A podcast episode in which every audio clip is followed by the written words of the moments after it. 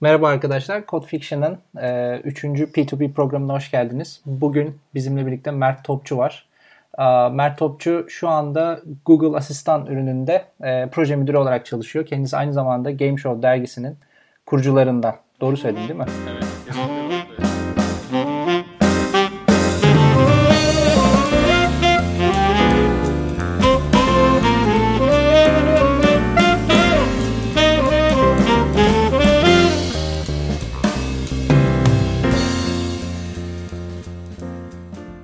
Hoş geldin abi. Ne var ne yok? Teşekkür ederim. iyiyim. Beni davet ettiğin için teşekkür ediyorum evinize. Hoş geldin. Hoş geldin. Biz teşekkür ederiz katıldığın için. Evet ya Amerika'dan. Şu anda neredesin abi? Hangi eyalettesin? Şu anda e, Kaliforniya'da Bay Area'dayım. E, 16-17 senedir de buradayım. Tam olarak istiyorsan da evimin yakınlarındaki bir kafeye geldim. Çocuklar çok ses yapıyorlar arka planda diye. İyi güzel. Çok teşekkürler. Sana da bayağı zahmet vermişiz o zaman ya. Ee, biraz kendinden bahsedebilir misin abi seni tanımayanlar için? Hani Game Show'u hepimiz çok iyi biliyoruz ama o hikayeyi de duymak isteriz yani.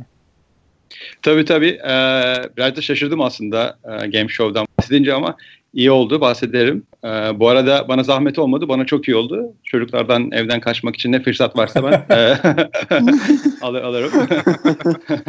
çok eskilerden başlayayım Game Show dedin o zaman. Ee, üniversite yıllarımda 90'ların ortalarındaydı sanırım e, kuzenim Timur Çataklı ile beraber e, biz Game Show Doğru dergisini kurduk. Ondan sonra ilk böyle e, fotokopi A4 sayfalara fotokopi yapıp böyle katlıyorduk evde falan. Kendimiz de İstanbul'daki o zamanlarda e, olan işte dergi şeylere e, bilgisayar mağazalarına gidip kendimiz bıraktık falan. Neyse birkaç birkaç dergi çıktıktan sonra bayağı tutuldu. Ondan sonra bayağı ilginç bir hale geldi yani. E, bayağı büyüdü. E, o zamanlar işte Hürriyet'in galiba sahip olduğu böyle bir yaşsat dağıtım şirketi falan vardı. Oralara falan filan geldik. Türkiye çapını bayağı dağıtılmaya başladı yani. Sanırım o zamanlar e, bir PC Level diye ya da bir tane daha Türkçe bir dergi oyun vardı. Yani Türkiye'deki ilk üç ya da iki en büyük dergi e, oyun dergisi haline geldi. Ondan sonra biz yani para falan kazanamadık. Hiçbir şey öyle bir paralık falan bir durumumuz olmadı ama çok büyük keyif aldık. O camiadaki o zamanlar gençlerle falan çalıştık. Ondan sonra bayağı enteresan ve çok güzel bir tecrübemiz oldu yani. Ee, daha sonra tabii bizi yani bayağı yordu bir iki sene sonra. Ee, ondan sonra ben biraz daha elim ayağımı çektim ama daha heyecanlı çocuk arkadaşlar vardı onlar aldılar. O arada işte biraz önce bahsediyorduk belki konuşuyorduk. Murat Adanç diye bir arkadaşımız falan da bize katıldı. Evet. Ondan sonra o game show hikayesi yani benim böyle geriye dönüp baktığım zaman en keyif aldığım en güzel e, zamanı da çok güzeldi tabii o yıllarda üniversite yılları.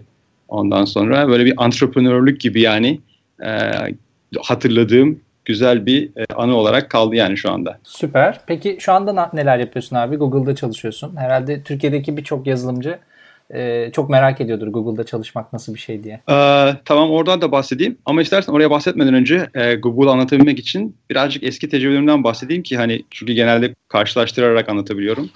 Ee, Türkiye'den Türkiye'den ben buraya 2000 yılında geldim. 2000 yılının tam Mart ayında. O tarih söylememin de eğer e, şeye bakarsanız Nasdaq'ın böyle peak olduğu 5000 çektiği o dönemlerde tam yani ben benim buraya varmamdan bir iki gün önce. Tabii ben o zamanlar bunları bilmiyorum. Geldim yani Amerika'ya e, üniversitede üniversiteyi bitirdikten sonra Boğaziçi Üniversitesi'nde okuduk. Master yaptım falan filan. Ondan sonra böyle bir heyecanlı heyecanlı geldim. Neyse aslında marketin çökmesine rağmen biraz şanslı bir şekilde de olsa o sene yani iş buldum ben Amerika'da mühendis olarak. Ondan sonra hatta yazılım mühendisi olarak. Neyse e, yani ben Amerika'ya geldikten 2016 senesinde o işi buldum. E, Western Digital Manufacturer, Hard Disk Manufacturer e, şirketi vardır. Hala da var belki biliyorsunuzdur.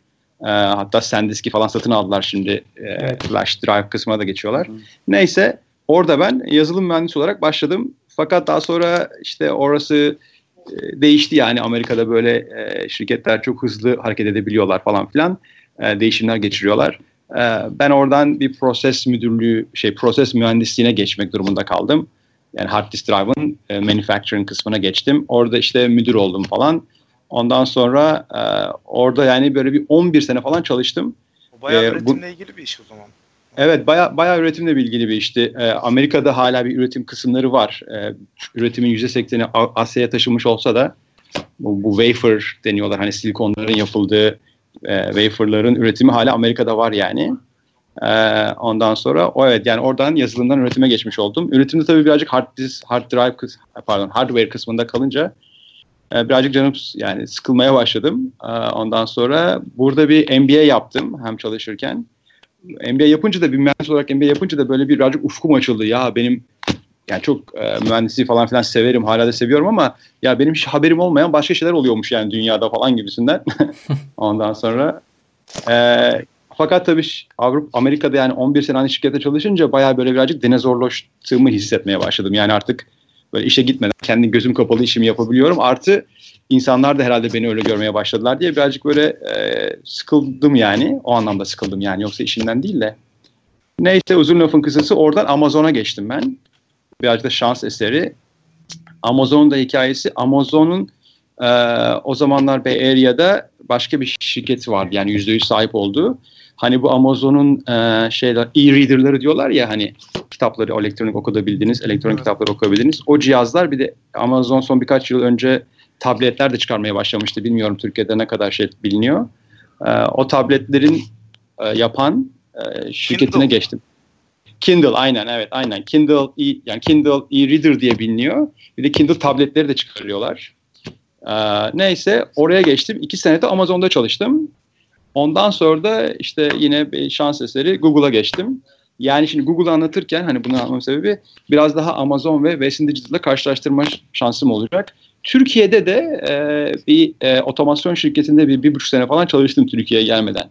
Yani sayıca çok fazla hani e, şirkette çalışma imkanım olmadı ama en azından birkaç tane şeyim oldu, tecrübem oldu. Onlarla karşılaştıracağım. Ve e, özetle şöyle söyleyeyim. Google inanılmaz bir şirket. E, yani o, tabii ben geçmeden önce de okuyordum. Okudum da falan. Yani geçmem söz konusu olmadan önce de biliyordum falan filan. İşte ne bileyim dünyanın en iyi bir şirket, birinci şirketiydi birkaç sene sonra şimdi top e, ilk beşte falan filan. Yani evet öyle ama yani içine girince insan daha iyi anlıyor. ya evet gerçekten de öyleymiş falan oluyor. Yani ben o, o anlamda birazcık şeyim yani. E, hala Google'un bayağı sevgilisi falan durumundayım. E, bilmiyorum özel aklınıza gelen sorular var mı hani mühendislik açısından falan filan ama isterseniz ben birazcık genel anlatmaya çalışayım neden böyle hissediyorum. Ondan sonra sorular varsa da onları cevaplandırmaya çalışırım. Bir kere tabii şimdi Google böyle bilindiği için Google'a giren herkes başvuran çok insan var. Yani Google'un seçme şansı çok yüksek. Ee, şimdi ben kendimi bir kenara koyayım izin verirseniz. Ee, ama mesela mühendislik konusunda e, bırakın Amerika'nın ilk 5 üniversitesi, 10 üniversitesinden dünyanın her yerinden başvuru geliyor. Yani o yüzden öyle düşünün yani o kadar büyük bir seçme şelleri var ki, e, havuzları var ki en iyi mühendisleri kendilerince seçebildiklerince seçmeye çalışıyorlar ve seçiyorlar. Yani o yüzden zaten olayın başlangıcında böyle büyük bir avantajları var yani adamların, şirketin. E, ondan sonra da e, bu en iyi seç, en iyi mühendisleri seçtikten sonra da gerçekten bence çok iyi çalışan ve iyi düşünülmüş bir sistem kurmuşlar. Şöyle diyor ki ben bu en iyi çocukları seçtim. Çoğu da genç tabii ki. Ben bunların e, önündeki bütün engelleri kaldırayım. Yani mesela işte e, e, hani öğlen yemeği vereyim. Şimdi dışarıda hani bedava yemek diye biliniyor falan filan Google'un mesela. Evet. en önemli şeylerden bir tanesi. Ama bu yani büyük bir paketin bir par- çok küçük bir parçası gibi düşünüyorum yani ben. Atıyorum mesela ben ev, e, o iş yerinde saç tıraşı olabiliyorum. Arabamı götürüp e, yağımı değiştirebiliyorum. Ondan sonra Ee, ya mesela işte Türkiye'de bir tabii var ama burada birazcık çok yok. Onun için özel bir durum oluyor. Hani servisler var Bay her yerinden servislerde Wi-Fi'lar var. Wi-Fi'de çalışabiliyorum ya da ne iş yaparsam yapabiliyorum falan filan. Yani bunun gibi böyle bir sürü e, şey var. E, düşünülmüş gerçekten. Benim yani e, ofise geldiğim zaman kafam başka şeye gitmesin diye düşünülmüş şeyler var. Şimdi buraya bir parantez açmak istiyorum. İnsanlar dışarıdan bazı kesimler diyor ki ya Google seni çok çalıştırmak için böyle yapıyor. İşte servise Wi-Fi koyuyor. Sen Wi-Fi'de çalış. Halbuki Google bana sen servise bindiğin zaman çalış demiyor. Ben geliyorum Wi-Fi'de ee, istersem işte sizin podcastlerinizi dinleyebilirim. İstersem ne yaparsam yapabilirim yani. Yani ortada böyle bence bir hani kötülük, kötü amaçlı bir dizayn yok yani. Ve ben bunu bir çalışan olarak söylüyorum. Öyle bir tartışma vardı işte Microsoft normal onlar 8-5 çalışıyorlar. Çalışanı gitsin ev, evinde ne yapıyorsa yapsın buraya çalışsın. İşte Google öyle yapmıyor. Çalışanı daha çok çalıştırmak için bir öyle bir tartışma vardı yıllar önce. Evet ben hala yani bunları konuştuğum zaman da insanlar evet, ilk tepkileri böyle oluyorlar yani hani diyorum ki işte mesela e, öğlen yemeği veriyor mesela evet işte sen öğlen, öğlende çalışsın diye falan filan. Halbuki ben öyle olduğunu inanmıyorum yani bir çalışan olarak. E, çünkü eğer öyle olursa zaten insanlar bunu hissediyorlar. Yani şirkette çalışan insanlar bunu hissederler. Çünkü sadece bu Wi-Fi'lik bir durum değil. O zaman senin management e, senin management'ından yani yöneticiden aldığın şeyler de var. E, onlardan da birazcık bahsedeceğim. Yani bu o kültür o zaman gerçekten bu e, en iyi insanları elinde tutamaz diye düşünüyorum yani ben ve öyle de görüyorum. Kesinlikle. Zaten bir de çalışan profili de herhalde orada çok fark ediyor. Yani öyle bir çalışan profiline zaten bu şekilde davranması da mümkün olamazdı. Özür dilerim ben anlayamadım. Şey demek istedim yani e, çalışanlardan bahsettin ya e, işte dünyanın her yerinden geliyor ve gerçekten çok iyi çalışanları var. E, işte mühendislik anlamında belli bir yetkinliğin üzerindeki kişiler özellikle geliyor dedin. Hani zaten öyle bir niyeti olsaydı kesinlikle o kişileri çekemezdi ya da elinde zaten tutamazdı.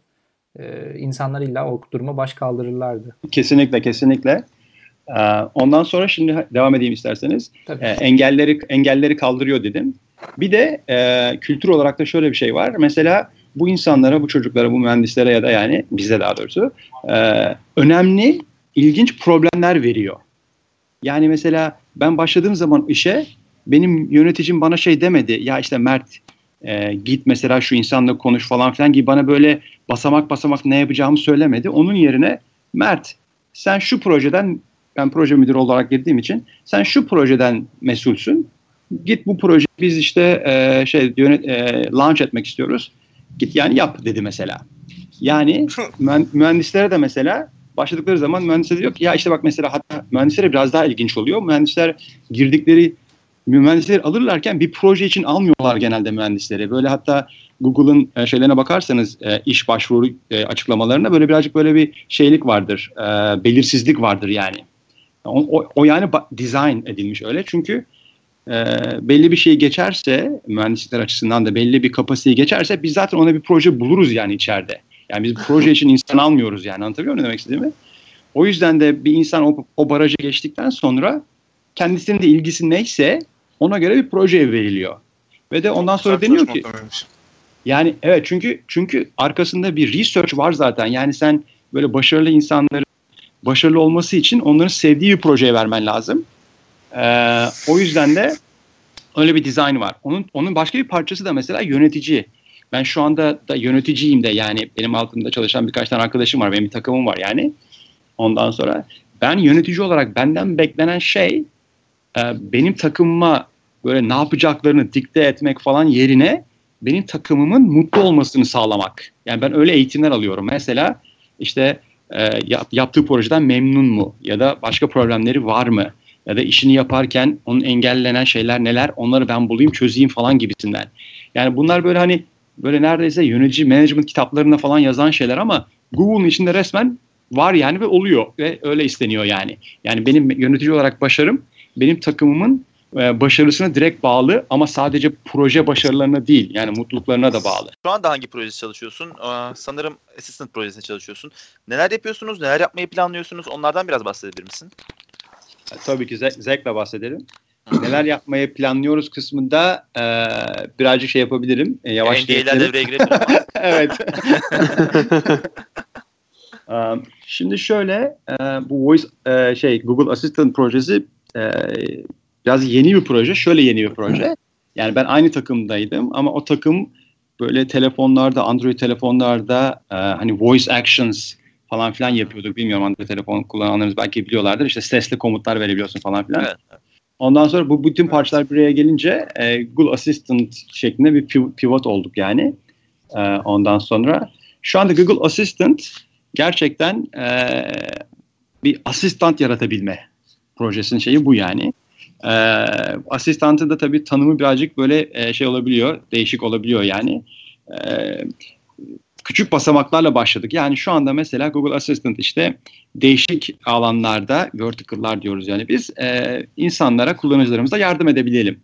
E, mesela bu işte productivity olabilir. Ondan sonra e, communication var. E, bu, bu şekilde asistan sana yardımcı edebiliyor. E, bir de assistant'ın e, capabilities yani özellikleri var. Bir de use kullanıcılar asistanta nasıl ulaşabilirler? Şu anda e, Google bu sene yani bu projede 3 tane şey çıkarttık. E, proje launch ettik. Bir tanesi ilki yani sanıyorum Ekim ayının sonlarına doğru oldu. E, Google o zaman aynı zamanda yeni bir e, messaging e, uygulaması da çıkardı Allo diye. Ondan evet. sonra. Ne oldu ona bir sonra göremedik bir daha. Böyle bir sordum ama ben de ne oldu ona diye sanki ya. Şeyden sorumluymuşsun gibi Google'daki. ya şöyle e, ona bir şey olmadı ama tabii bir messaging app çıkarmak ve onun tutulması çok zor bir şey. Bir network efekti var. E, o yüzden bu sorunu sorduğuna göre pek tutulmamış diye anlıyorum yani ben. ya, ya, biz bir hevesle indirip bayağı gelecek olacak falan dedi hani çünkü her türlü senin aklına bilgiyi toplayacak ve sana yardım edecek daha optimize bir şekilde diye de galiba çok çok olamadı o tarafa doğru şimdilik gibi. E, doğru olabilir. İşte onu birazcık hani asistanda yapmaya çalışıyoruz. E, Allo'nun Allo da bizim asistanın çıkar, çıkarıldığı ilk ürün olmuş oldu. Allo'nun içinden e, Google Chatbot'u diyeyim yani aslında. Google Chatbot'una ulaşabiliyorsun. Yani Google Chatbot'u, Google Assistant. Onunla birebir e, chat edebiliyorsun. E, oradan yani asistanta ulaşabiliyorsun aslında. Bilmiyorum onu denedin mi hiç? Yok hiç o tarafından şey yapmamıştım aslında. Yani Allo'da e, at, at Google yazarsan ondan sonra Google'un asistanıyla chat etmeye başlayabiliyorsun. Onu bir dene ilginç yani. İlginç bir tecrübe. Bir de tabii e, Allo'nun e, başka bir özelliği de asistanın Allo'daki özelliği de sen Allo'dan bir başka bir arkadaşınla yazışırken de at Google diye Google chatbot'ını çağırabiliyorsun ve e, o zaman sorular sorabiliyorsun ya da ne Google Asistan cevap veriyor. Cevap verdiği şey yani grup chatine Google Asistan'ı katabiliyorsun. O da başka bir ilginç bir özellik. Hmm, böylece o da belli şeylere dahil olabiliyor. Onu da kullanabiliyorsun o sırada o zaman. Evet zaten e, bizim yani benim özellikle kullanıcı olarak inandığım şey hani Allo'dayken e, messaging application uygulamasındayken ben asistanla birebir yazışmaktansa sen de mesela yazışıyorum. Arada diyorum ki ya sen işte yemeğe gideceğiz. Nereye gidelim? Asistanta sorabiliriz mesela. Ee, o da cevap veriyor. İkimiz de beraber görüyoruz. Oradan beraber seçebiliyoruz. Yani aslında vision birazcık o. Onu biraz daha ileriye götürebiliriz. Yani hani oradaki rezervasyonumuzu da bize Google Assistant yapsın aynı anda falan filan. Ee, ya da ya da şey kısmı e, oyun kısmı ilginç olabilir. Beraber oyun oynayabiliyoruz falan filan A, aynı chat grubunda. Ee, yani grup chat uygulaması Assistant'ın hani messaging app uygulamasında daha önem verdiği ve daha bence kullanıcıların da hoşuna giden bir şey diye düşünüyorum yani ben. Acı.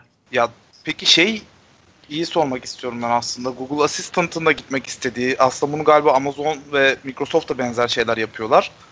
Galiba tamamen hani böyle bir kendi kendine öğrenen sistemler ve bizim hayatımızı kolaylaştıracak bir noktaya gitmesi giderek. Bir de bunun bir chatbot ayağı var mesela. Bu onunla ne kadar ilişkili? Sence chatbotlar nereye gidecek gel, gelecek, gelecekte? Ee, güzel sorular sordun e, ilk başlamak hani Allo'daki uygulaması zaten hani chatbot e, demiştim. Oraya orada oraya birazcık sonra geri geleyim. E, Allo'da çıkarttıktan sonra ondan sonra Google bu sene e, hani Nexus diye telefonları vardı Google'ın. Onu bir branding, rebranding yaptı.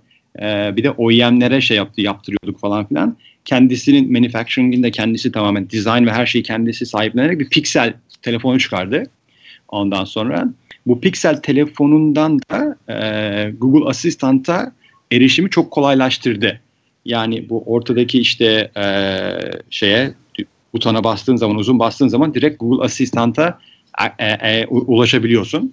Yani ikinci e, şey e, asistantın çıktığı ürün telefon oldu. Google'un telefon oldu. Pixel. Bilmiyorum Türkiye'de şu anda büyük bir ihtimalle yoktur ama yakında herhalde gelecektir. aldık ama. Evet evet bayağı da güzel bir fon. Yani böyle işte o kısımdan da şimdi Google o kısımdan da bir işte Apple'a falan filan hani high end telefon kısmında bir rekabete girme aşamasında yani. Ama asistan olarak da bu telefonda e, telefona şey yaptık yani. E, asistanı entegre etmiş olduk.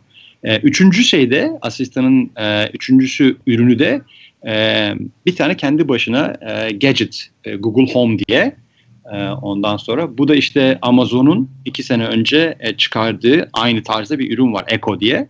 E, ondan sonra böyle bir ürün var. E, asistanla yani artık bu ürün kendisi bir asistan ürünü gibi düşünebilirsiniz. Çünkü bu ürün e, böyle evinizde işte satın alıyorsunuz, evinize koyuyorsunuz ve sadece sesle çalışıyor. Yani bu sadece bir speaker, e, smart speaker yani diyebiliriz yani akıllı speaker diyebilirsiniz mesela. Bilmiyorum bunu duymuş muydunuz Google Home'u? Ee, evet. Yok ama Amazon'un benzer bir ürünü duymuştum ben. Genel Alexa'yı biliyordum ben. Alex, evet.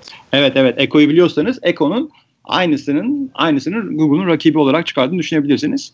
İçinde içinde koşulan yazılım da Google Assistant diye düşünün yani. Ha. Ve tabii birçok şeyi hani cloud'da falan filan yapıyor. Ee, şimdi bu üçüncü ürünü işte hani senin sorduğun soruya cevap vereyim.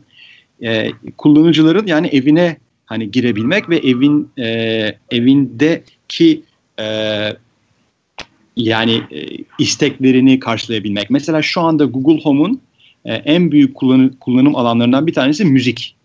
E, hani yani asistantın e, illaki hani benim işte işlerime yardım edecek falan filan değil de e, eğlence kısmı da var yani. İnsanların çoğu bu Google Assistant'ı mesela müzik dinlemek için kullanıyorlar. E, ama tabii şimdi tahmin edersiniz ki e, birkaç tane değişik e, kolaylığı var. Yani bir kere hani bir şey type etmeye falan filan yazmaya gerek yok. Ben sesle şey yapabiliyorum.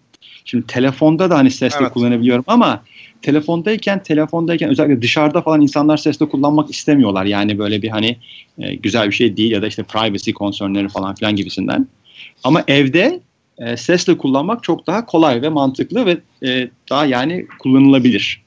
Hmm, aslında ben de onunla ilgili bir şey soracaktım da sen aslında önce davrandın. Yani ben mesela şeyi daha çok bekliyordum. Hani böyle bilim kurgu filmlerinde hep konuşarak iletişim kurduğumuz e, yapay zekalardan bahsediyoruz. E, ama e, geçtiğimiz sene birçok firma Facebook'ta e, belli bir işte bot platformu çıkarttı. Google'ın e, zaten belli ürünleri var. Microsoft yine çıkarttı. Yani bunların böyle yazıya dönmesi bana çok garip gelmişti ama e, bence güzel bir açıklamaydı senin söylediğin. E, e, evet evet. E, şu anda e, telefonda ilk çıkardığımız yani şu anda asistanın telefondaki şekli zaten şu anda sadece sesli. E, fakat mesela ona da yeni bir hani e, typing modalitesi ekleyeceğiz yani. Ama evet baktığımız zaman kullanıma özellikle insanlar dışarıdayken sesli kullanmaktan birazcık şey yapabiliyorlar. E, bir de tabii bir, bu şey meselesi e, privacy'den privacy bir kısmı bir de birazcık da böyle bir alışkanlık ve e, psikoloji meselesi. Yani ya ben böyle bir alete sesle konuşuyorum falan filan mesela. Ee, o da birazcık insanların garip bulduğu yani e, yaptığımız çalışmalardan anladığımıza göre e, garip bulduğu bir durum. Ama tabii işte e, Google'da Google Home'u mesela evine koyduğun zaman ve böyle konuşmaya başladığın zaman bu da yavaş yavaş psikolojik olarak, sosyolojik olarak değişecek diye düşünüyorum. Yani kişisel olarak ben öyle düşünüyorum. E, buradan bahsederken ilginç de şöyle bir şey var. E, çalışmalar yani research diyor ki e, sen bir robotla konuştuğunu bilsen bile yani telefonla konuşuyorsun ya da Google Home ilacı aracıyla konuşuyorsun. Onu bilsen bile karşındaki bir insanlaştırıyorsun. Ee, yani personality ekliyorsun. Ee, ya da chatbotlarda da mesela bunu görüyoruz. Yani biz kullanıcılar kullanıcılar olarak ben robotla chatbotlaştığımı bilsem bile yine de bir insanlaştırma var. O zaman e, Google Assistant'ta ya da yarattığımız chatbotlar da mesela bunu düşünsün ve ona göre kendilerini bir personality e, kullansınlar istiyoruz. Mesela chat Google Assistant'ın bir personality'si var. Yani ne demek istiyorum? Mesela bazı e, sorular sorabildiğin zaman komik cevaplar veriyor ya da Google'un Google'a yaklaş, e, e, yakıştıracağını düşündüğün şekilde cevaplar veriyor mesela.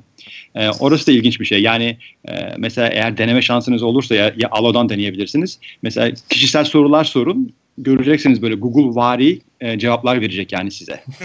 Güzelmiş. Abi çok güzel ya çok güzel. Evet, personality olayı çok iyiymiş. İlk şeyde e, Assistant'ın haberleri çıktığında şey diye gelmişti ya Siri Killer diye. Şu an dinledikçe hiç alakası yokmuş. Siri de çünkü Siri öğrenmiyor galiba abi değil mi?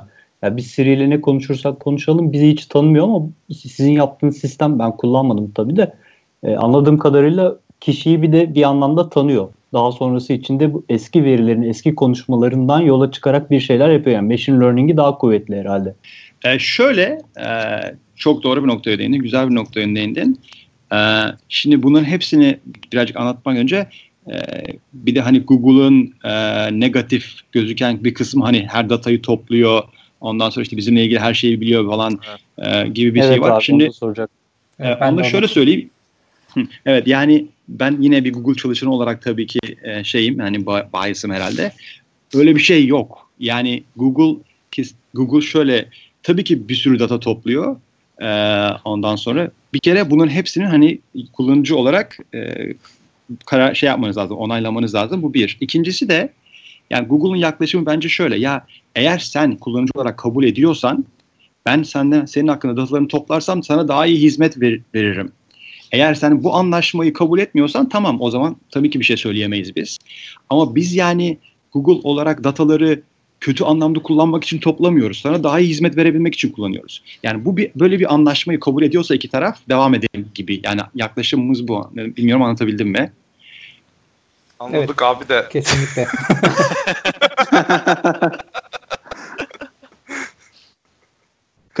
ben ben ben ben aslında konuşmak isterim. Ee, ya mesela ya, evet. ya herkes böyle bir endişesi var ama yani Google'un öyle bir imajı var işte bütün dataları topluyorlar işte Skynet gibi olacak dünyayı ele geçirecek şeyler falan böyle bir endişesi evet, var. var mı öyle şeyler? Roadmap'te öyle planlar. Abi olsa da söylemez herhalde. Abi geçir, geçirecekse Google geçirsin bence ya. Dünyayı ele yani. ya, dünyayı ele geçirecek. Ee, artificial intelligence'dan falan yapay zekadan konuşacağız ya. Ee, o zaten onu konuşursak bence ikisini beraberleştirirsek birleştirdiğimiz zaman ortaya öyle bir şey çıkacak zaten yani. Chat, chatbotlar da bizi yönetecek artık. Kesinlikle. O zaman tam şeyden devam edeyim. E, kişileştirme sorusundan. E, oraya geçelim yani şimdi diyelim ki kullanıcı olarak siz datalarınızı paylaşmaya okeysiniz falan diyelim.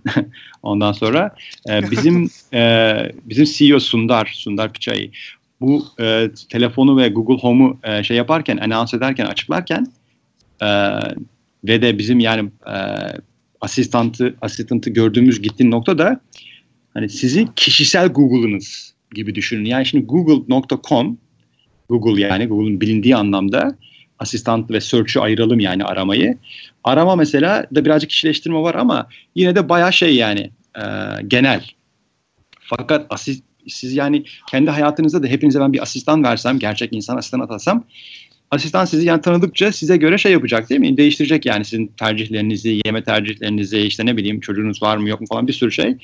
Ee, asistanı da biz aynı şekilde düşünüyoruz. Gerçekten de yani sizin kullanıcılarınızı tek birebir tanıdığımız zaman ona önerebileceğimiz, verebileceğimiz bilgiler ya da önerebileceğimiz datalar ya da işte müzik dinleme ya da eğlence hepsini kişileştirme. Ee, gerçekten de Google'un asistanının vizyonlarının parçalarından bir tanesi bu. O anlamda kesin doğrusunuz. Machine Learning de aslında bunu yapmanın e, tool'larını, araçlarından bir tanesi. E, ve tabii ki machine learning Google Google'da Google machine learning'de çok çok güçlü bir durumda. İki sebebi var. Bir tanesi machine learning için dataya ihtiyacınız var. Demin de bahsettiğiniz gibi. Google'un data erişimi çok çok fazla. Sadece kişisel datalardan bahsetmiyorum yani. E, web'e, web eli, ayağımızın elimizin altında yani Google için öyle düşünün. Ne kadar büyük bir kaynak yani bu.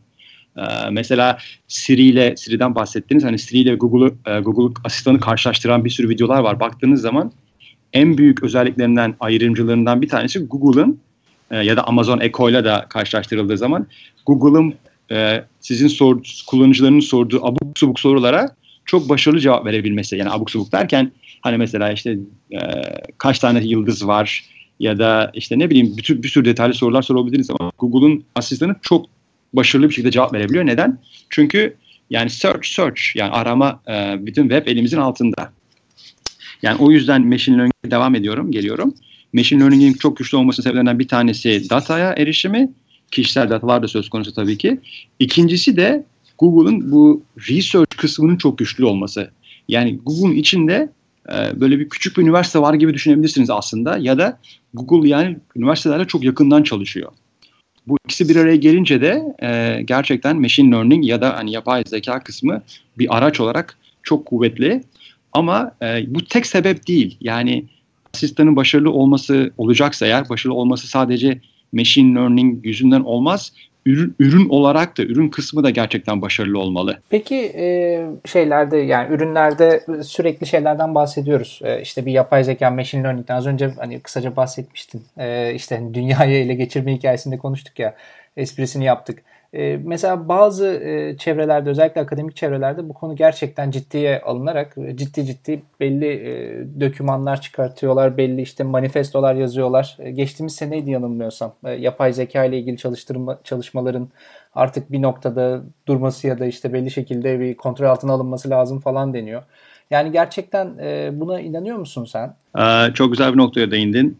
Ee, kişisel fikrimi söylemeden e, bir şeyden bahsedeyim. Doğru söyledin yani. Soruyu güzel sordun. bundan kaç sene önce tam hatırlamıyorum. 200 sene önce mi ya da 3-4 sene önce galiba Google bu DeepMind diye Amerika şey e, UK'de ki olan bir şirketi satın aldı.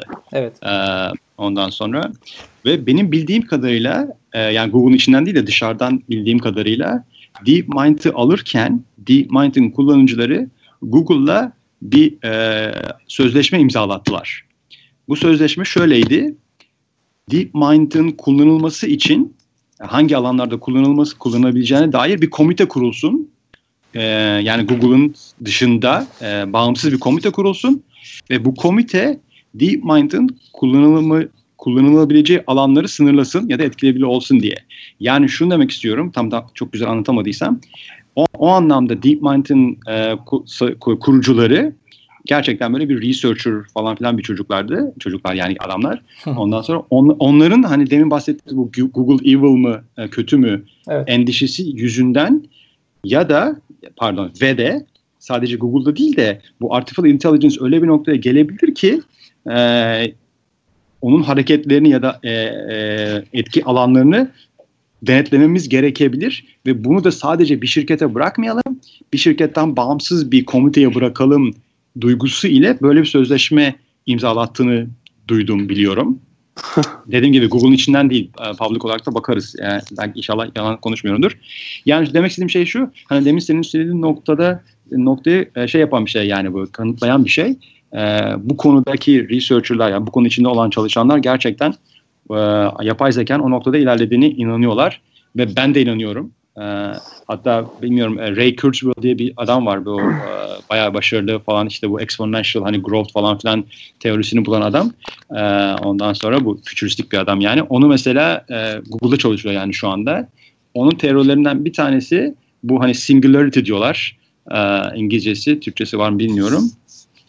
Yapay zekanın e, bir noktada insan zekasıyla eş noktaya geleceği ve oradan ondan sonra geçeceği yani böyle bir eşik noktası var. O eşik noktası yapay zeka e, insan zekasına eriştiği zaman ve e, bu hani exponential'da büyüdüğü için o noktadan sonra artık bizim zekamızı geçtiği zaman e, dünyadaki dengeler değişecek. Yani yapay zeka bizden daha akıllı olacak ve o zaman bunun sonuçları neler olabilir? Yani düşün, biz şu an düşünebiliyoruz ve anlayamıyoruz bile. Bu Ray Kurzweil dediğim adam da diyor ki bu aslında diyor bu zaman yani bu eşiğe e, singularity noktasına gelinebilecek zaman aslında düşündüğünüzden çok daha yakın. E, hatta e, kendisi şey diyor galiba 2045 diyor galiba. E, ondan sonra 2045 yılında yani yapay zeka insan zekasıyla aynı noktaya gelecek ve ondan sonra çok farklı bir e, dünya ile karşı karşıya kalacağız diyor. Aslında bu biraz da self-aware e, yapay zekaları aslında işaret ediyor sanırım değil mi? Doğru anladım Singularity'yi. Yani self-aware evet. bir yapay zekanın oluşması. Ha, self-aware evet evet evet. Ee, self-aware bir parçası e, dediğin gibi yani. E, ve yani o kadar e, self-aware consciousness olabilir. Yani de, e, e kendisi kendisini yaratabilecek e, falan filan gibisinden. Hatta yani dediğim gibi biz şu o noktadan sonra zaten yapay zeka neler yapabileceğini e, tahmin bile edemiyoruz belki de. Yani mesela şöyle teorilerden bazıları şöyle.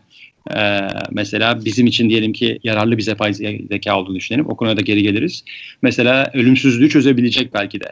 E, ondan sonra e, yani soracağımız her soruya cevap verebilecek ya da işte git mesela şunu yap dediğimiz zaman her şeyi yapabilecek bir yapay zekadan bahsediyoruz.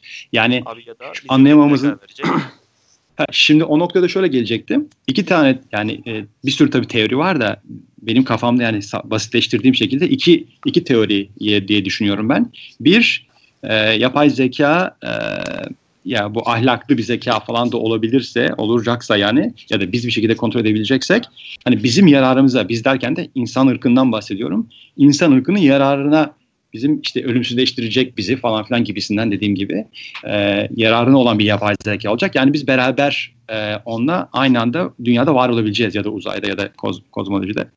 E, ikinci teoride e, pesimistik yani bir teoride e, yapay zeka hani şey gibi e, bizim yani e, e, ev, evrimleşme şey gibi yapay zeka insanlıktan sonraki next step eğer bizi e, kendisine yararlı olan bir şey olarak görmezse e, yani mesela işte bak, E tabii mesela bakacak diyecek ki ya bu insanlar mesela e, bizim yaşadığımız dünyayı ya da uzayı kirletiyorlar falan filan şimdi biraz komik oluyor ama e, onları bizim kontrol edelim ya da e, yani yok edelim falan filan gibi noktasına gelebilecekse o zaman yani insanlık ırkının belki de sonu olacak yani. Bildiğimiz bildiğimiz anlamda tabii. E, böyle bir iki teori var. E, ama yani şey şey noktasında e, yapay zekanın hani insanların e, singularity noktasına geleceği ya da geçeceği noktasında e, çok düşük yani e, researcher'lar arasında bu e, çok düşük bir yüzde iki falan galiba inanmıyor bunun olacağını. Yüzde çok büyük bir olasılık bunun, o, o parça bunun olacağını inanıyor gerçekten. Ben de dahil.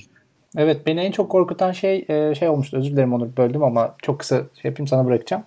E, bu Microsoft geçen sene bir e, yapay zeka e, çalıştırıp Twitter üzerinden e, Tay diye sanırım e, insanlarla iletişime geçmesini sağlamıştı. Bir PR aktivitesi olarak.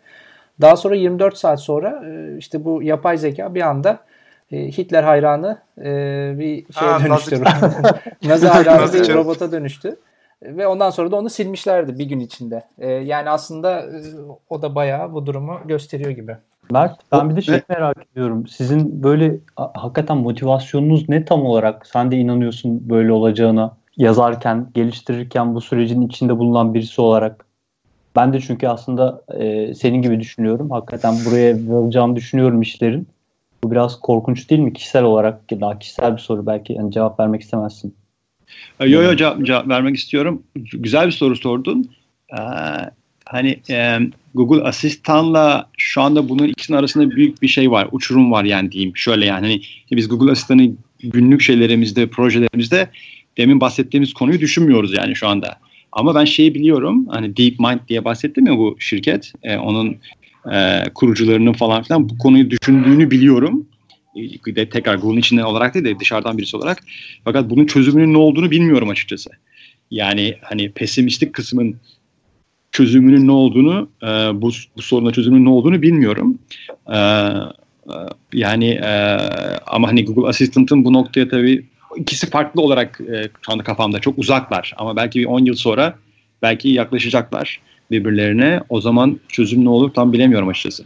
Anladım abi. Peki e, şimdi Google Asistan'da biraz yaklaşalım. E, machine Learning deyince ne anlamamız gerekiyor? Ben daha önce bir Louis AI'ye bakmıştım. Microsoft'un e, işte Language Understanding Intelligence Service'in kısaltımı olan e, Bing servisiyle Microsoft Research ve Bing ekibinin geliştirdiği bir ürün bu.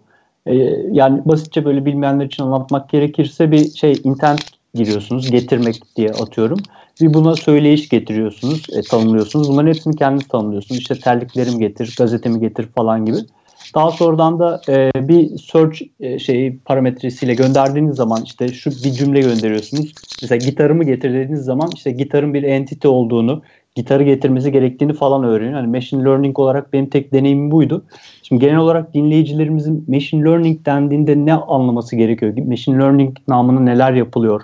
Bunlardan biraz bahsedebilir misin bize? Ee, tabii bahsedeyim ama şöyle bir şey söyleyeyim yani ben machine learning'de bir expert falan filan değilim hani. Ama anladığım kısmıyla anlatayım. Sen de e, o Louis'i çok güzel anlattın. E, machine learning aslında bir bir araç, bir tool, e, bir engineering yani tool'u. E, machine learning'de ne demek? Yani e, bir e, şey düşünelim, sistem düşünelim, bir computer programı düşünelim.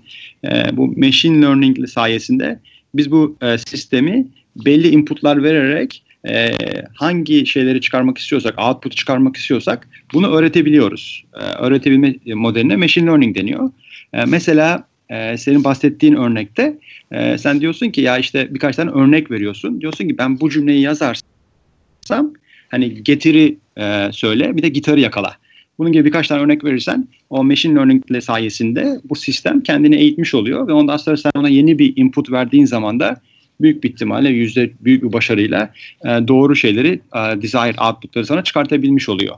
E, bunun başka örnekleri de mesela e, Google'un içinde kullanılan hani asistantan örnek vereyim. E, mesela e, Google Photos var. E, bilmiyorum şeyde çok, çok kullanılıyor mu? E, ben resimlerimi mesela Google Photos servisine ha, e, upload edebiliyorum.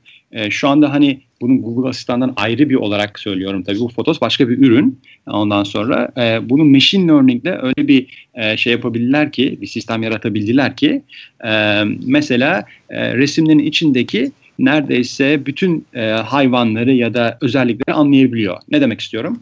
E, evet. Evet kategorize ediyor. Ben de ona dikkat ettim. Evet Hani evet. Onu, bir makale yayınlanmıştı değil mi Google tarafından?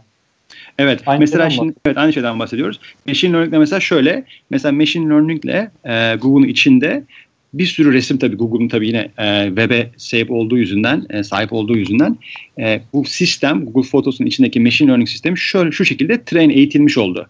Ya işte mesela bak bu resimde e, kedi var. Ondan sonra machine learning sistemine kedili resmi gönderiyorsun. Diyorsun ki kedi var. Ve bunu yani milyonlarca kere yaptığını düşün. Sonra köpek için yaptığını düşün falan filan. Bu şekilde train ettikten sonra sen mesela e, denizin resmi, herhangi bir resmi var denizin kendi şeyinde çektiği.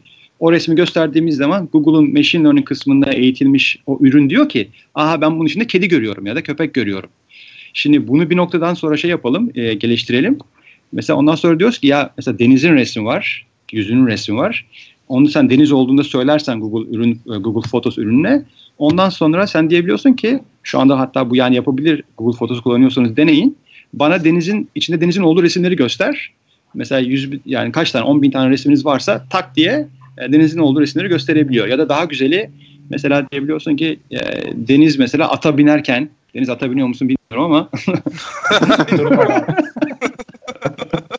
Her hafta İşe sonu biner.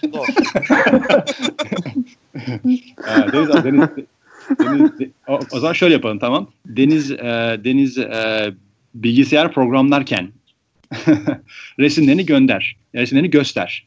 Yani bir search mekanizması düşünün E, ve resimlerinizi bu şekilde kategorize değil hatta arayabiliyorsunuz bile. Bunun arkasında da e, machine learning aracıyla eğitilmiş bir e, computer programı var tabii ki. E, yani bu şimdi ne yaptık? Machine learning aracını aldık, ürünleştirdik ve kullanıcıya biraz daha hani güzel bir şekilde e, hizmet veren bir şekilde getirdik. Bunu bir şekilde şeye daha bağlayayım, Google Assistant'a bağlayayım. Google Assistant'ı da bunun için yapabiliyorsun. Yani e, şey olmasına gerek yok. Hani Google Photos Google Photos'u açıp falan filan application'ı kullanacağım ama eğer asistan ürünün varsa diyorsun ki asistan ve resimlerinde tabii Google'un erişebileceği resimlerdeyse Google Assistant'ına diyebiliyorsun ki bana işte kızımın kızımın resimlerini göster falan filan. Bunu bir şey daha atayım, bir basamak daha ilerleteyim. Yani Google Home'dan bahsettim. Google Home hani senin evini arabil evinizi arabileceğiniz bir araç ve sadece sesli çalışıyor. Fakat e, bunu sen telefon televizyonuna da bağlayabiliyorsun. Ya Smart TV'nin varsa ya da Google Chrome Google'un Chromecast diye bir tane o, ucuz bir şeyi var, e, ara birimi var. E, onu, onun varsa neyse. O zaman sen diyebiliyorsun ki Google Assist Google Home'a diyorsun ki ya benim e, resimlerimi e, ve de mesela e, beach'teyken, sahildeyken ki resimlerimi benim televizyonuma gönderir misin? Tak diye televizyondan seyredebiliyorsun. E, ve de şu ülkede burada mesela gelişen hani bu home automation kısmı e, da bayağı şey. E, yani Google Home e, vizyonlarımızdan bir tanesi de hani evin e, or, evin e, beynini beyni yapabilmek. Özür dilerim daldan dala atladım biraz reklam gibi oldu ama machine learning'den buraya geldim. Machine learning, machine learning'e, machine learning'e geri, geri gelebiliriz. E, machine learning yani e, aslında yapay zekanın küçük bir e, alt grubu ve bir aracı gibi düşünebiliriz. E, e, biraz önce mesela bahsettiğim hani kedili resimleri gösteriyorum bu computer sistemine ve bunun kedi e, bu, bu resimlerde kedi olduğunu öğretiyorum. Bu mesela bir öğrenme şey, şekli. E, bir, bir ötesi bunun e, ben e, sisteme şey demiyorum. E, bunda kedi var demiyorum ama ona e, dataları veriyorum ve diyorum ki sen bu dataları e, şey yap kategorize et. Kategorize et, evet. Evet, categorization problemi. Ondan sonra e, bir tanesi de başka bir bir tane eğitim şekli de e, e, mesela e, kedi var demiyorum da diyorum ki senin bir amacın var ve bir örnek vereceğim buna. Diyorum ki computer senin bir amacın şu hani objective function yani e, ondan sonra ve değiştirebileceğin parametreler de şu. Bu parametreleri değiştirerek bu objective amacına ulaşmaya çalış. Örnek vereyim. Ee, hani Atari oyunlarında böyle bir duvar oyunu vardır. Bilir misiniz hatırlamıyor musunuz? Brick mi diyorlardı? Ee, hani top top düşer, topu düşmesine izin vermezsin. Bir tane böyle şey dikdörtgeni kontrol edersin. Ondan sonra o duvardaki e, tuğla, tuğlaları şey yaparsın, yok edersin. Ee, Ha, evet evet. e, Google'un içindeki bir projeydi yani bu. E, diyor, şey diyorsun ki programa diyorsun ki senin amacın o skoru e, yani bilgisayara oyun oynattıracaksın. Skoru maksimum yapmak. Kontrol edebildiğin şey de bu dikdörtgeni sağa sola götürebilirsin. O kadar. Ondan sonra oyunu başlatıyorsun. Aa, çok ee, ilginçmiş ya. Evet. Şimdi DeepMind DeepMind'in yaptığı bir şey bu. Şimdi ne yapıyor kompütür? İlk başta mesela ilk denemesinde bakıyor hiçbir şey yapmıyor. Top düşüyor. Sıfır. Başarısız oldu. Ondan sonra top tekrardan oyun tekrardan başladığı zaman bu sefer dikdörtgeni sağa sola hareket edip topu yakalamaya çalışıyor. Ve ondan sonra e, topu yakaladığı zaman tuğlalar tuğlara geri geliyor. Tuğlalar düşüyor ve puan oluyor falan filan. Ama mesela 3-4 sefer sonra tekrardan kaybediyor Carchurt. Ve bunu e, belli birkaç gün yani eğitimini bıraktığın zaman sadece maksimum puan almasını bırakın öyle bir stratejiler geliştirmeye başlıyor ki hatırlarsanız o oyunu tuğlaların üzerinde böyle bir, bir boşluk vardır. Eğer topu oraya atarsan e, kendi kendine böyle bir sürü tuğlaları yer. Evet bayağı e, puan kazanıyorsun. Bayağı puan kazanıyorsun. E, birkaç gün sonra kompütürün yani bilgisayarın bunu çözdüğünü görüyorlar. Gör, gör, görüyorlar. Yani ne demek istiyorum? Kompütür sadece maksimum puan almasını değil de maksimum puanı en az hareketle almasını da kendi kendine öğrenmiş oldu, oluyor. Bunun arkasında da bir machine learning kısmı var yani. Ee, bunu Peki şimdi böyle sen anlatınca PID geldi aklıma. Otomasyon şeylerinde kullanıyordu. Proportional, integral, derivative diye böyle üç tane değer veriyordun. O böyle şeyi bulmaya çalışıyordu. Yapmak istediğin şey yaptığını. Bundan farklı bir şey mi yoksa tabii ki çok farklı bir şey gibi geldi de bana bunu hatırlattı birazcık da hani feedback gibi.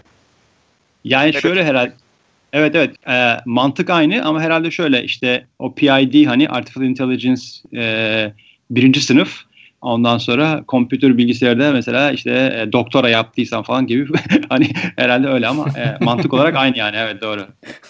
Güzeldi. Peki ben e, biraz şeye girmek istiyorum abi. Yani mesela şimdi Google'ın çıkarttığı ürünler gerçekten e, epey bir kullanıcı tarafından kullanılıyor. E, ve hani biz son kullanıcı olarak çok fazla bug'ını görmüyoruz. Hatta ben bugüne kadar hiçbir bug'lı bir Google ürünü kullanmadım sanırım. Ee, mesela sizin e, ürünlerinizde kalite süreci nasıl işliyor? Yani siz e, tabii belki biraz bilmiyorum e, şey de olabilir. E, intellectual property'de girmiş olabilirim ama soruyla. E, yani sizin tarafta bu şeylerin kalitesini nasıl sağlıyorsunuz? Ürünlerin yazılım süreci içerisinde nasıl yürütüyorsunuz? Biraz konuşma şansın olur mu bunlardan? Tabii tabii olur ama e, sen bak görmedim dedin yani ben şaşırttım beni biraz. Bilmiyorum. Benim gözüme gelmedi. İyi ben, saklıyorsunuz o zaman. Ben, ben e, Google Asistanı proje müdürü olarak bu konuda e, bunu bir kompliman olarak kabul ediyorum. Teşekkür ediyorum. yani tabii şimdi hani bug, bug yok demeyelim demek istedim. Yani bak bugsız software projesi olmaz. Siz benden daha iyi biliyorsunuz. Ee, ondan sonra Şöyle bir yani çok ana hatlarıyla e, özel şeylere girmeden bahsedeyim. E, bir kere Google e, hani bug olmayacağını, bugsız e, ürün olmayacağını kabul ediyor. Yani baştan biz öyle başlıyoruz. E, ve şöyle bir karar veriyoruz en baştan proje için. Bu şeyi nerede çizeceğiz? Yani bu çizgiyi nerede çekeceğiz? Yani ne kadar bug okey? Ya da hangi buglar, e, hangi problemler yani önemli onları e, yani prioritization basitçe. E, hani onları e, P0 yani. P0 yapan P0 baksa yani çizdiğimiz çizginin e, ötesinde bir baksa o zaman bu ürünü ship etmeyeceğiz yani.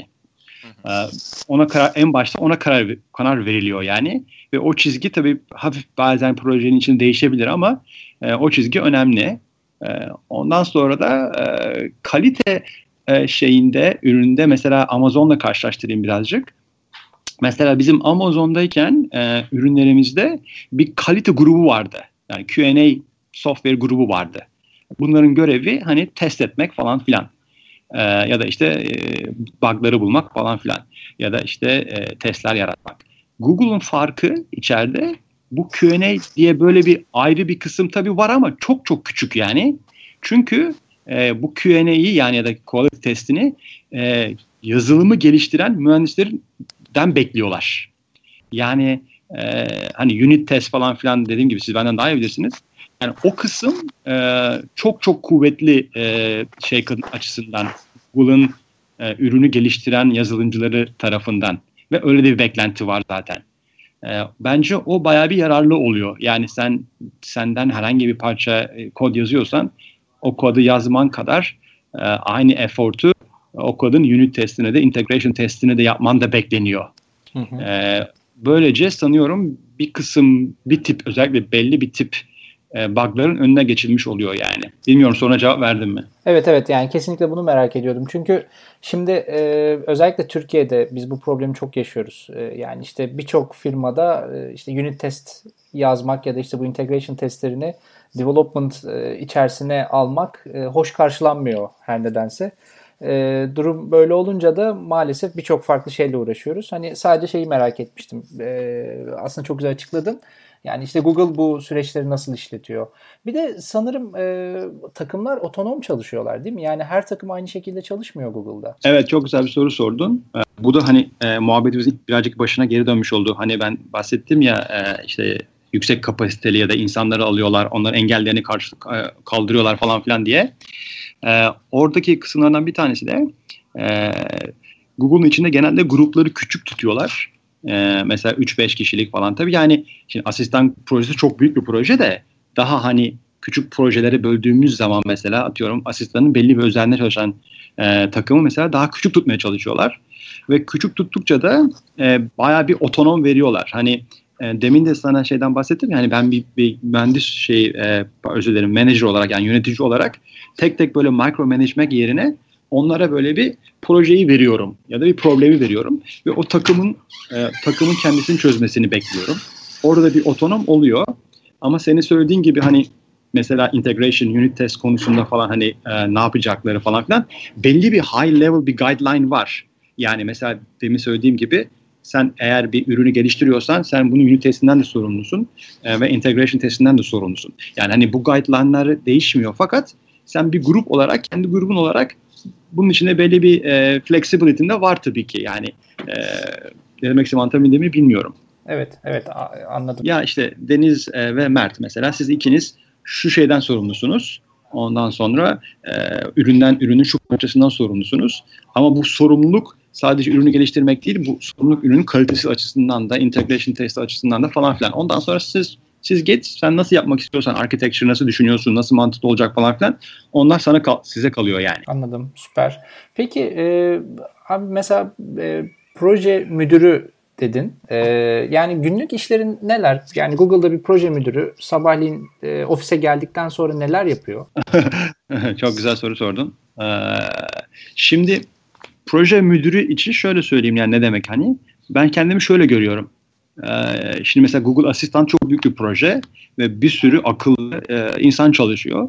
Ondan sonra fakat e, bu akıllı insanların ve de yani başarılı insanların falan filan e, bu büyük ürünü ortaya çıkartmaları için e, böyle bir, e, sadece mühendis olmayan e, proje müdürlerine ihtiyaçları var. Mesela ne demek istiyorum? Ee, dedim ya hani bir sürü bir sürü küçük küçük gruplar var mesela. Bu grupların birbirlerinden haberdar olması lazım. Ee, ondan sonra ya da işte bizim e, liderlerimiz var. Bu, bu liderlerin bir vizyonu var. Ee, her ne kadar Google'da mesela bir top-down bir şey olmasa da yani böyle direkt micro management olmasa da e, sonuçta liderler mesela Google Asistan'ın mesela işte ürün lideri var, e, mühendislik lideri var. Bunların böyle bir vizyonu var. Bu vizyonun e, aşağıya e, şey yapması lazım, trickle down etmesi lazım mesela. Ben proje müdürü olarak bu, bununla uğraşıyorum. Aynı anlamda Mesela mühendisler kendi aralarında ya da mühendis takımları da tabii ki bazı fikirleri var. Bazen bu e, gelen vizyon e, projelerinden mesela e, belki beğenmiyorlar ya da bir bir feedbackleri var. Onun duyurulması lazım yani liderlere falan filan. E, çünkü Google bu şeye çok önem veriyor. Yani sen mesela bir mühendis olarak senin fikrin çok önemli.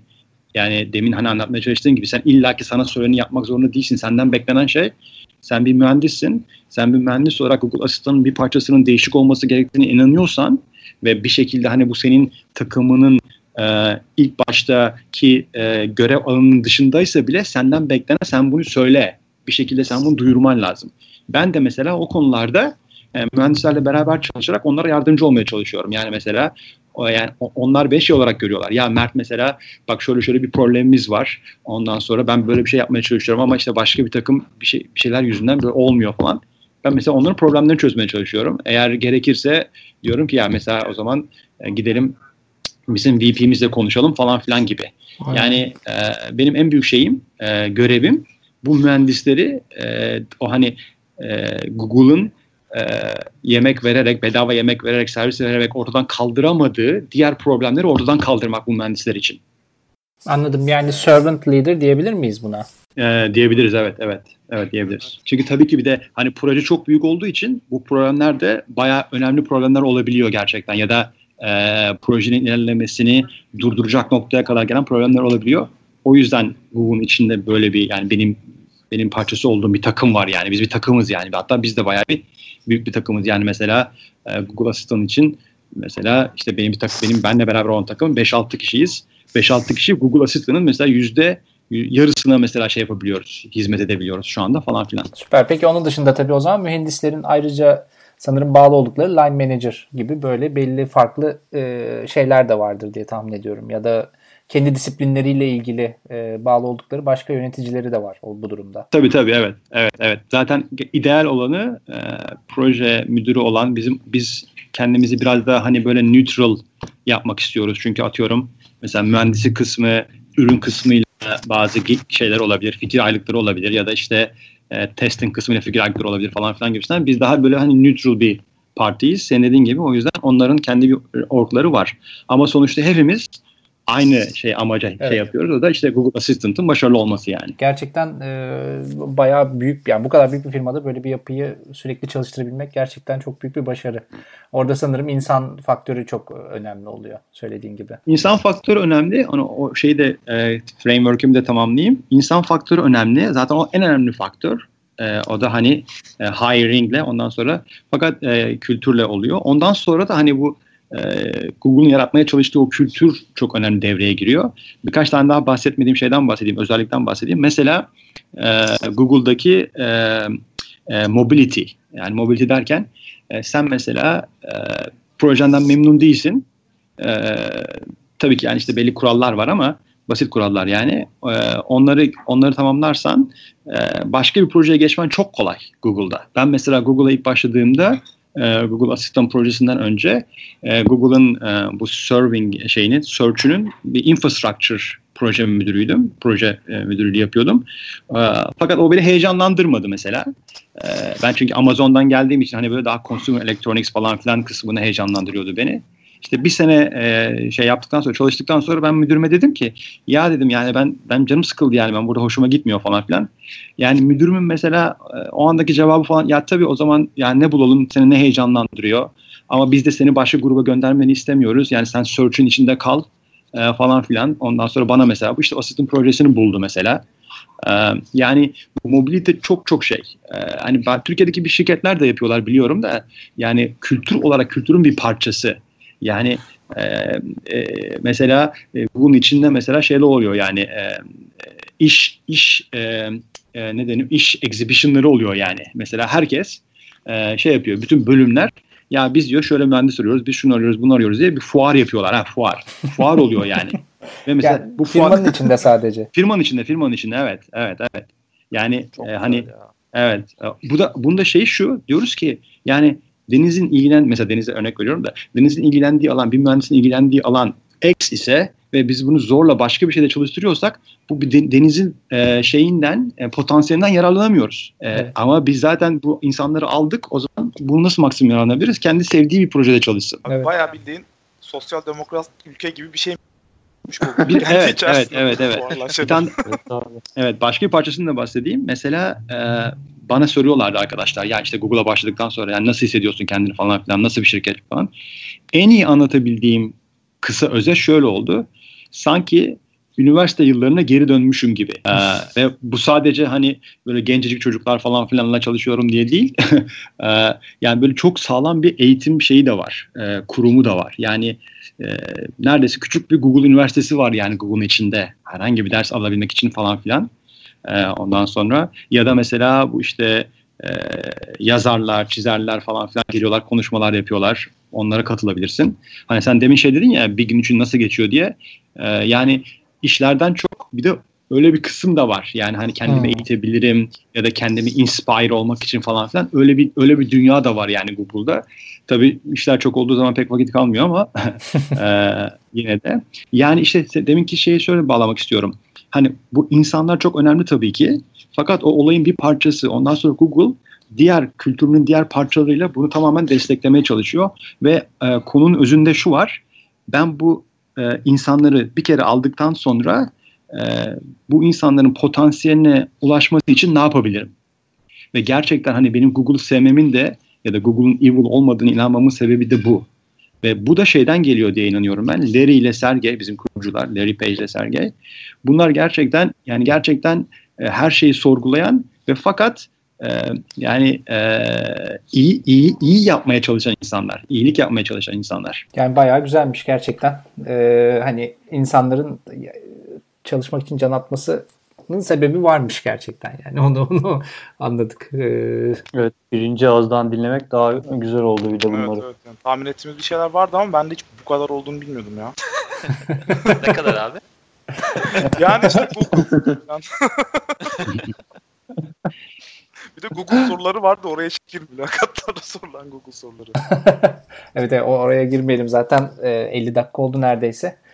E, çok teşekkür ederiz abi. Yani gerçekten çok eğlenceli bir sohbet oldu. Biz ben bayağı bir şey öğrendim senden. Çok sağ ol. Teşekkür ederiz. Ben ben ben teşekkür ederim. Çok teşekkür ederiz abi. Sağ ol. Teşekkürler. Sağ ol abi. Ben teşekkür ederim. Deyip Kaydı durduruyorum. Yani işte